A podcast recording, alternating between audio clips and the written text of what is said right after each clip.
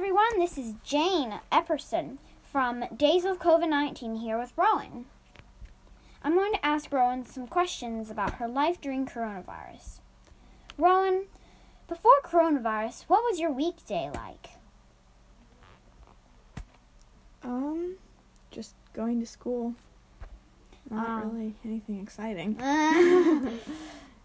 What was a fun thing you do on the weekends before COVID-19?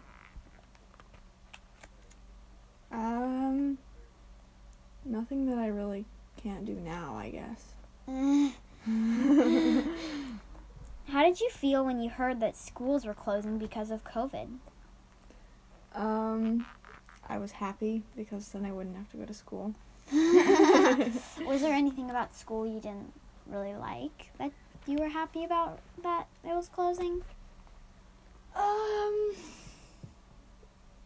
I think there's a lot of things, but I was helping out in the morning with a fifth grade class. Oh, yeah.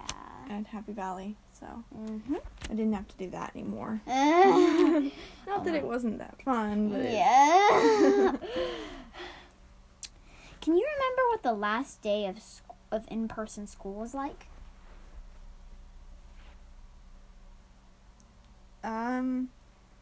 Some people didn't want school to go out, but yeah.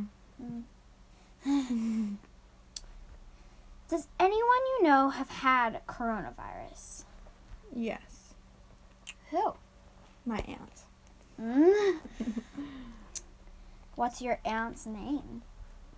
Her name is Kayla. What have you been doing to entertain yourself during coronavirus?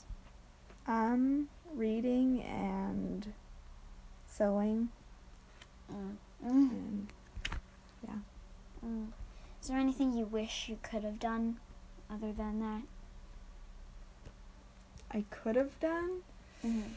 I don't know.